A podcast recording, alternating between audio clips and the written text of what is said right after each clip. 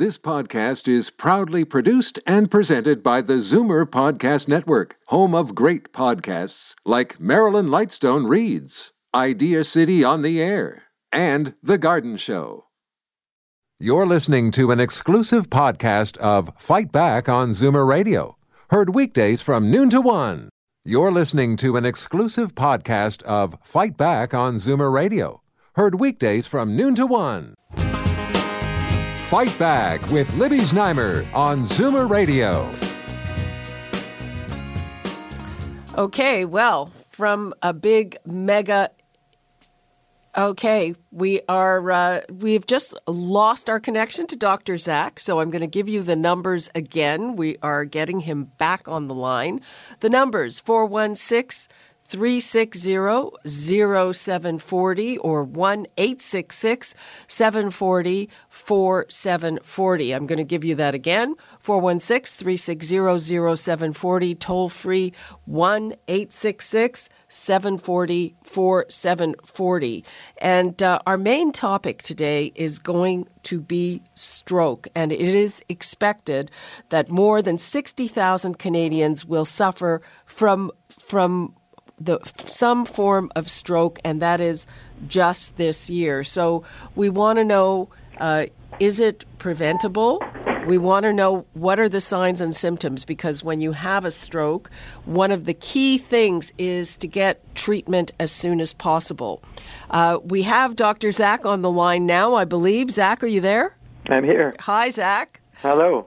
Um, Zach, uh, we're talking about stroke today, but first, I want to touch on this morning's very tragic news. And we learned that uh, the lead singer of the Tragically Hip, Gord Downie, has terminal brain cancer. And it is, I guess, the deadliest form of brain cancer. It's glioblastoma. And, uh, you know, when a celebrity gets a diagnosis like that, it obviously raises awareness. Do you get more people in your emergency ward wondering about the symptoms? Uh, is it a disease that's tough to diagnose early?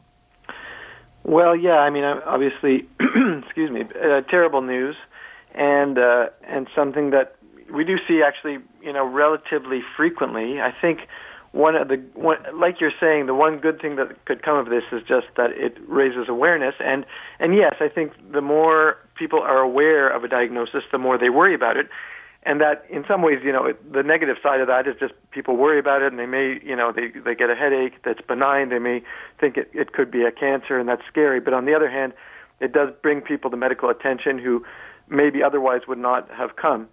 And certainly, it's something that we see we see a fair bit of. And brain tumors uh, are, uh, are, you know, they're, they're not the most common cancer, but the ones, and especially now that we know that the glioblastoma multiforme or uh, GBM is the short form. Uh, it's a very, very serious and very, very deadly type of cancer, and um, and sometimes, so to answer the final part of your question, which was, you know, is it hard to diagnose? It varies depending on what part of the brain it develops in, um, because some some cancers, if they develop in certain parts of the brain, uh, specifically the frontal lobes, which are less sort of directly implicated in, in our day-to-day function, they can actually grow quite large before they're symptomatic. However, if they're in certain areas, like for example the motor area, the part that, for example, controls your right arm, you know, once that starts developing, you will lose function in your right arm, and that, and then you'll, you know, very very quickly end up going to the hospital, and a CT scan of the brain will show that you have this tumor. So it, it's quite variable in terms of how people present with these things, um, but uh, often they do present. Uh, unfortunately, something with like a GBM no matter when they present, the outcome is, is often is often not very good. Uh, do do you know? Is there a cause for it, or is it just bad luck? Well, unfortunately, you know, they ha- there are some theories, but the vast majority of brain cancers are still uh, sort of uh, they don't have a great idea of what the cause is. You know, there are certain there are a few more rare genetic syndromes and whatnot, and being exposed to a fair amount of ionizing radiation, which, by the way, is not the radio frequency radiation in cell phones, which is a whole other conversation in and of itself. Um, but ionizing radiation does increase the risk for, for different cancers. And where do you get ionizing radiation? The primary source medically is from the CAT scans, actually. So if you have re- repeated, repeated uh, CAT scans, especially ones with as high, I have, yeah, yeah, especially ones with high levels of radiation, like ones like angiograms, for example, or uh, CAT scans of the chest and the abdomen tend to be of higher ones, and, and usually not one or two, but if you've had you know dozens, it's worth noting that uh, we're exposed to a fair bit of ionizing radiation just flying in an airplane, so that exposes us to some. And but there's some very good, you know, people are interested. There's some very good information online as we become more and more aware of this. But having said all that, the vast majority of brain cancers uh, just sort of come out of the blue, and we don't have a clear cause for them. Unfortunately, we're still we're still working on it, obviously. Okay, Zach, I think uh, let's uh, switch to our main topic, which is uh, stroke, which actually affects a lot more people than yes. uh, brain cancer. And uh, let's, before we go over the symptoms of stroke and what you should do if you have any of these symptoms, let's open the phone lines 416 360 0740, toll free 1 740 4740. If you have questions for Dr. Zach, on stroke, or uh, he'll take a question on just about anything. But uh, he is here to answer your queries, and he's uh, on call here on Zoomer Radio. Zach, what are the signs of stroke? What are the symptoms? So the primary, again, it depends which part of the body, uh, sorry, which part of the brain it affects. But the primary, the most common by far, are uh, uh, sudden instances of numbness or even more importantly weakness of one side of the body. And that can be the face that can be the upper extremity like the arm or the lower extremity the leg. Uh, and then other other uh, symptoms can include things such as confusion trouble speaking difficulty understanding speech. It can be tr- um, visual disturbance like double vision or or blurred vision. It can be sudden loss of balance difficulty walking or lack of coordination. And and another symptom is uh, is uh, headache, sudden onset of a very severe headache, plus or minus vomiting. Those are all different symptoms that can be, and it and it depends on where the stroke is and the type of stroke that it is. The vast majority of strokes are ischemic, which means a lack of blood supply. Actually, they're all caused by a lack of effective blood supply to that area of the brain, and that area of the brain then doesn't work properly and starts to die. And it can either be ischemic, which means there's a blood clot and there's no effective blood flow, or it can be uh, a bleed, a hemorrhage. That's about 10 to 15 percent of them. It's a, it's the minority. The the majority is one of these blood clots, but they both end up. The end outcome is basically you're not getting effective blood supply and nourishment and oxygen to that area of the brain, and that that area of the brain immediately starts to die because it's not properly nourished.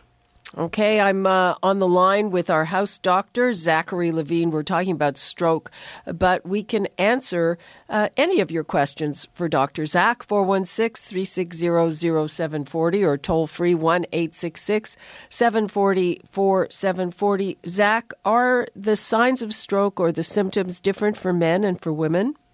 Well, actually, you know, unlike uh, unlike heart attacks, where we've learned that there are very different symptoms between men and women because just because it's more of a sensory thing. So basically, the way pe- the way men and women sense uh, cardiac ischemia, so a part of the heart dying or not getting enough blood supply, it can be quite different.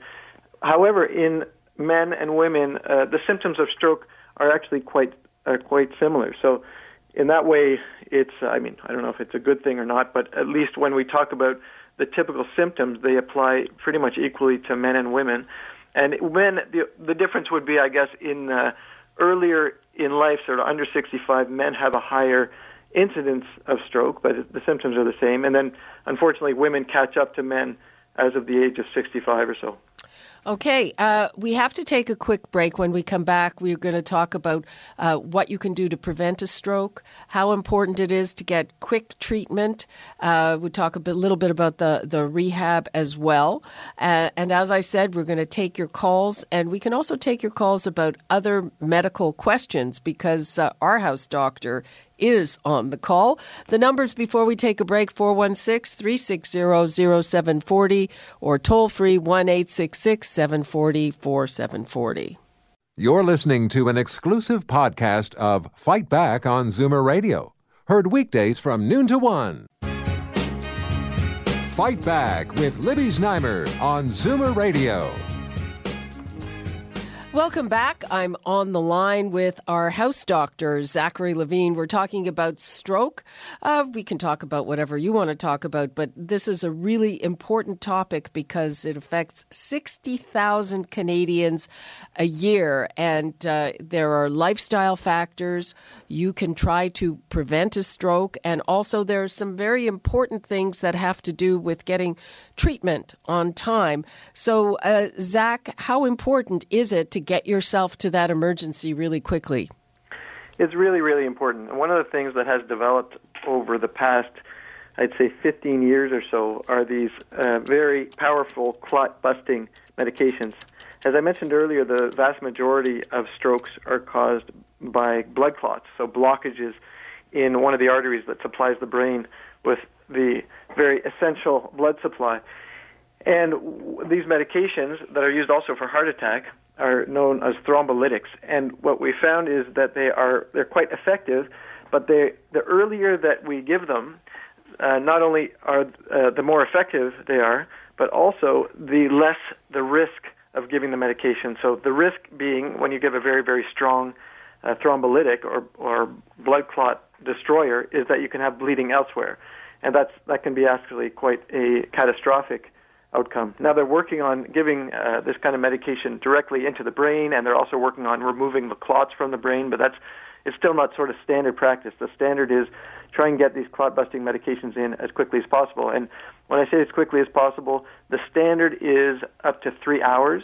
Uh, a lot of neurologists, based on the studies now, will give it up to four and a half hours, and that is four and a half hours after the start of symptoms. So the problem is sometimes, for example, if you were to wake up after a night's sleep with the symptoms of a stroke, you wake up after a night's sleep and you're not able to speak properly and you can't move the right side of your body, then you're not a candidate for it if you've been asleep for eight hours because they just don't know. You may have had the stroke six hours previous, uh, prior to when it started. So uh, hopefully you know exactly when the stroke started and you get to medical attention as quickly as possible and they can give you these medications, and that's uh, the best case scenario. Why do people delay? Do they think, oh, it's not it's not a big deal, or they? why do people not get to the hospital on time?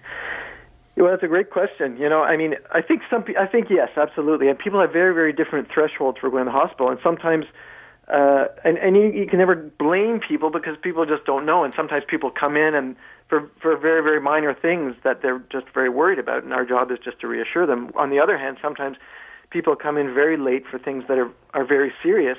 Oftentimes, I think yes, I think people just don't. They think you know this is probably going to go away, um, and and they wait it out, and then it's just not going away. And and this goes for other things too. You know, sometimes people have things. Uh, growths on their body, for example, tumors, skin tumors, that sort of thing, that can grow for many months before they'll come in.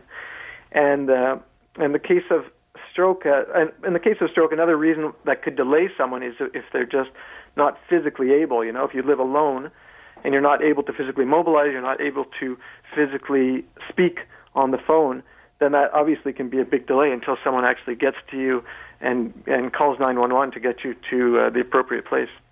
Uh, yeah, you know, and you mentioned the hospital. I know of a case of someone, uh, I believe they got their stroke in the hospital mm. and it wasn't uh, treated right away. So I guess there's some uh, luck involved in all of that.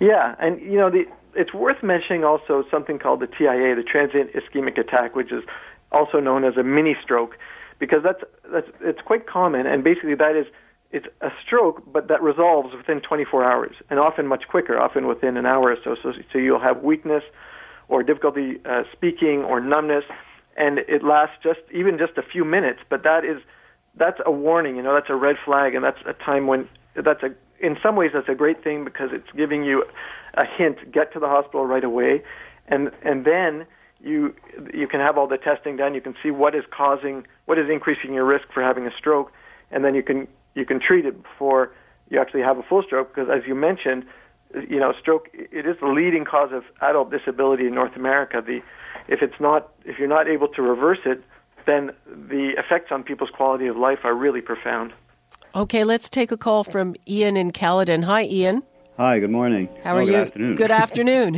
uh, I want to ask the doctor if there's any similarity between uh, a stroke or a seizure, or if the end result is sort of the same effect on the brain. Yeah. Well, thanks very much for your question. I mean, uh, you're absolutely right. Stroke and seizure can present quite similarly. The difference is that a stroke. The difference is just what exactly it is. So the stroke, like I said, is is the blood supply problem, and a seizure is that area, an area, a specific area of the brain has a whole bunch of neurons firing when they they probably shouldn't be, and that can spread until you have a. Uh, you can either have a partial seizure where just one part of the body is moving, or you're unable to, to control it, and that can seem like a stroke, or you can have a complete uh, tonic-clonic seizure, or what they used to call a grand mal seizure, which is the whole brain is activated and the whole body. You're totally unconscious. The whole body is shaking, and and sometimes you, you can't tell. Sometimes a stroke can actually cause a seizure from the damage. We talked about brain tumors earlier. One of the most common uh, presentations for people who have brain tumors. And and the other thing worth mentioning probably is that brain tumors very often are not primary, so they're met- metastases from other tumors, including lung and breast. But one of the most common presentations for a brain tumor is actually that it causes a stroke. Uh, sorry, it causes a seizure because it irritates the brain tissue, and so the the causes is quite different, and also the treatment is very different as well because the the seizure is not a vascular problem; it's a problem with the, that area of the brain being irritated by something. And so it's either treated with medications to stop the seizure, or sometimes they'll actually do stereotactic surgery to take out that little area of the brain that's causing the seizure, as opposed to a stroke, which is really it's really a blood supply issue. And so the treatment is get the proper blood supply back to that area. Of course, it's uh, would a uh, an MRI or an ECG uh, scan afterwards uh, uh, pinpoint which it was? Yes, exactly. So an MRI usually, like usually, the first test uh, that we can get quite quickly is the CAT scan, which is uh, a very good test in terms of seeing. Uh, it's very good for seeing uh, strokes. It's very good for seeing tumors. MRI is even better, but often it takes a little longer to get. EEG is a specific test to look for seizure activity. So sometimes people with who are having seizures, there isn't anything visible on a CT scan, and even sometimes not on an MRI unless they're actually having the seizure. But the EEG is a specific test to see if there's a, an imbalance of electrical activity, and you can actually pinpoint the area that's uh, that's causing the seizure. Okay, well, thank you very much for the answer. My pleasure. Thanks. Okay, thanks. Um, the numbers, once again, we have a few more minutes to take your calls with Dr. Zach. 416 360 0740, toll free 1 866 740 4740. Uh, Zach, let's talk a little bit about trying to prevent a stroke. Of course, it's, it's related to cardiovascular dif- uh, problems, people with high blood pressure, people with uh, atrial fibrillation are all at a higher risk for stroke. Yeah, absolutely. So that's, you know, when you talk about prevention, you always want to think about the different risk factors. So the risk factors are, and so the risk, one of the risk factors is just increasing age. It increases with age. We can't control that. But what can we control? We control high blood pressure, like you mentioned. Diabetes, we can control uh, diabetes pretty well in terms of controlling people's glucose levels. Uh, um, high cholesterol is another one. Cigarette smoking. Atrial fibrillation is very important. That's one of the most common causes that we see for stroke. So that's that the most common irregular heartbeat, uh, also known as uh, arrhythmia, and it, and that that for most people, I mean overall, everyone with atrial fibrillation that that gives someone a risk of about a five percent risk per year of having a stroke if it's not treated. So that's why there are millions and millions of people on blood thinners or on medications to keep their heart rhythm regular. And a couple of other uh, risk factors just uh, are, so heavy alcohol use, uh, drugs such as cocaine and amphetamine, which unfortunately, you know, I see a fair bit of in the emergency department, and and obesity. So the the general cardiovascular risk factors, like you mentioned, are very important in terms of increasing people's risk for stroke. So the things that we always talk about, not smoking and exercising and eating well and keeping your weight down in a healthy range, those are things that will help you prevent uh, having a heart attack, but at the same time, they will help you prevent uh, having a stroke as well. Okay, let's take a call from Hal in Kitchener. Hi, Hal. Yeah, I uh, I just tuned in now, so I'm not sure if you covered this, but I was very curious about dizziness. Mm-hmm. Um, I'm almost well, I'm 80 years old, mm-hmm. but I uh, once in a while, for no reason whatsoever that I can see, not quickly standing up or anything else, I, I get this dizzy spell. Yeah. It lasts for a few minutes. Um, I, I get a hot sweat, and then I'm cold and freezing, and but anyway, then it's gone, and it only happens once every two, three months. Yeah. I'm wondering if that has any effect, or Yeah. it's any Well, indication uh, of. I mean, anything. it's a great question, and it's not always that obvious, to be honest. So, to answer your question, uh, the brief answer is dizziness can definitely be a symptom of stroke. However, it's worth noting that the vast majority of dizzy spells are not stroke. Uh, they're, the, the majority are what we call uh, peripheral dizziness. Well, actually, first we talk about dizziness. There's lightheaded dizziness, and there's dizziness like the room spinning. Lightheaded oh yeah, usually spinning around in, in my case. Okay, there you go. So that's what the medical profession refers to as vertigo. Not the fear of heights, but it's the, the feeling of spinning. And that the mo- the majority of cases is peripheral, which means from the inner ear. But there are there is a significant minority that is caused from uh, the brainstem, the bottom of the brain, and the I'm cerebellum. just wondering if I should be checking with my doctor. I don't know. I've never discussed it with him.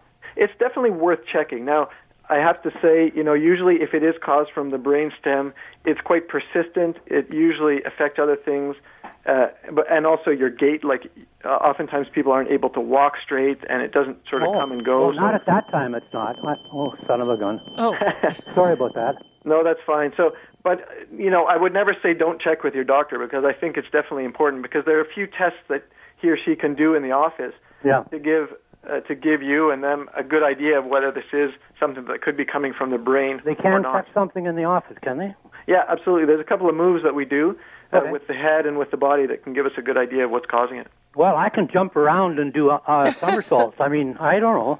I have after, when when when it's not there, I, I'm up and around and jumping and doing everything. Yeah. Well, that sounds good, but still, But- you know, having these episodes would be worth figuring out what's causing them. Yeah. Well, thank you. okay. problem. Thanks for your call. Take Uh, care. let's go to Sophie in Hamilton. Hi, Sophie. Yes, good afternoon to both of you. Thank you. Um, doctor, a question. I'm 71 years old. I have just had my third stent uh, last week, Yeah. um, and I still have my cheek, teeth, jaw, and chest pain. Hmm. And the, the last one, the doctor said, um, "Well, we've done all we can do for you for the heart. There could also maybe be other problems. What other problems could I have, please?" Okay, thanks, Sophie. So, yeah, the first thing, of course, and I, I know you know this, is to make sure, obviously, that that this is not coming from the heart. Because once you know you've had stents, you know there there is some blockage in the coronary arteries. You have those typical symptoms, like you mentioned.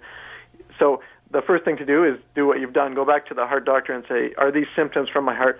Once they can say, "Absolutely, this is not from your heart," you have to start looking for other causes. So, in terms of other things that can give, uh, you're you're mentioning cheek, teeth, um, chest type of uh, pain. Yes.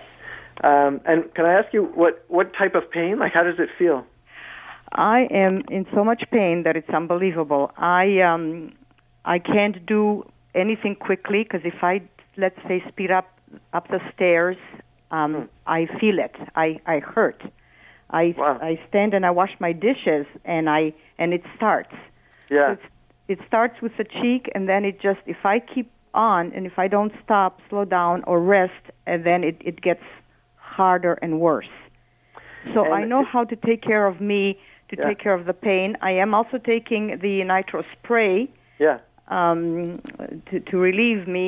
We oh, sorry you- sorry to interrupt. We only have a minute left, so maybe Zach can answer. Thank you, Libby. Uh, Yeah, absolutely. So, you know, Sophie, the thing that's not clear to me, and it, it sounds like, uh, and from your symptoms, it does sound like this is an angina equivalent. It does sound like this is something that is, when you strain your heart by doing some exertion, it gives you the symptoms. And, and what what you said your doctor said was, well, we've done all we can do for the heart, but that doesn't that doesn't sound to me like they think it's not from the heart. If they still think it's from the heart, uh, then I then uh, then it's still it's still in their domain to try and even if there's nothing they can do in terms of putting more stents in or doing a surgery, there should be medications that could be optimized. So I would I would have two suggestions. Number one, go back to the cardiologist see what they can do to optimize it. If they think this is really not coming from the heart, then you have to go back to your general doctor to get other testing done to see what the cause is. But if it's still coming from the heart, then then other things should be done to optimize your uh, your symptom control.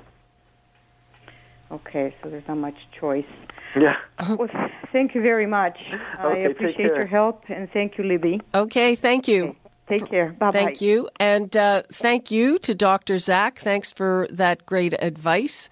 Uh, that is all the time we have for this edition of Fight Back with Libby Znaimer. You're listening to an exclusive podcast of Fight Back on Zoomer Radio, heard weekdays from noon to one. You're listening to an exclusive podcast of Fight Back on Zoomer Radio, heard weekdays from noon to one. You're listening to an exclusive podcast of Fight Back on Zoomer Radio, heard weekdays from noon to one. You're listening to an exclusive podcast of Fight Back on Zoomer Radio, heard weekdays from noon to one. This podcast is proudly produced and presented by the Zoomer Podcast Network, home of great podcasts like Marilyn Lightstone Reads, Idea City on the Air, and The Garden Show.